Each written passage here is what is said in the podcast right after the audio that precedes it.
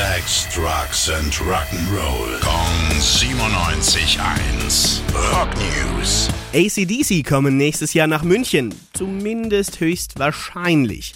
Eine offizielle Bestätigung durch die Band oder eine Tourankündigung gibt's zwar noch nicht, aber eins steht fest.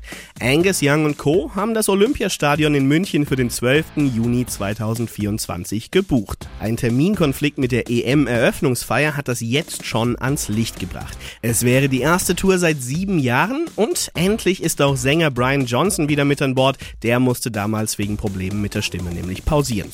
Rock News. Sex, Drugs and Rock'n'Roll. Kong 97.1. Frankens Classic Rocksender.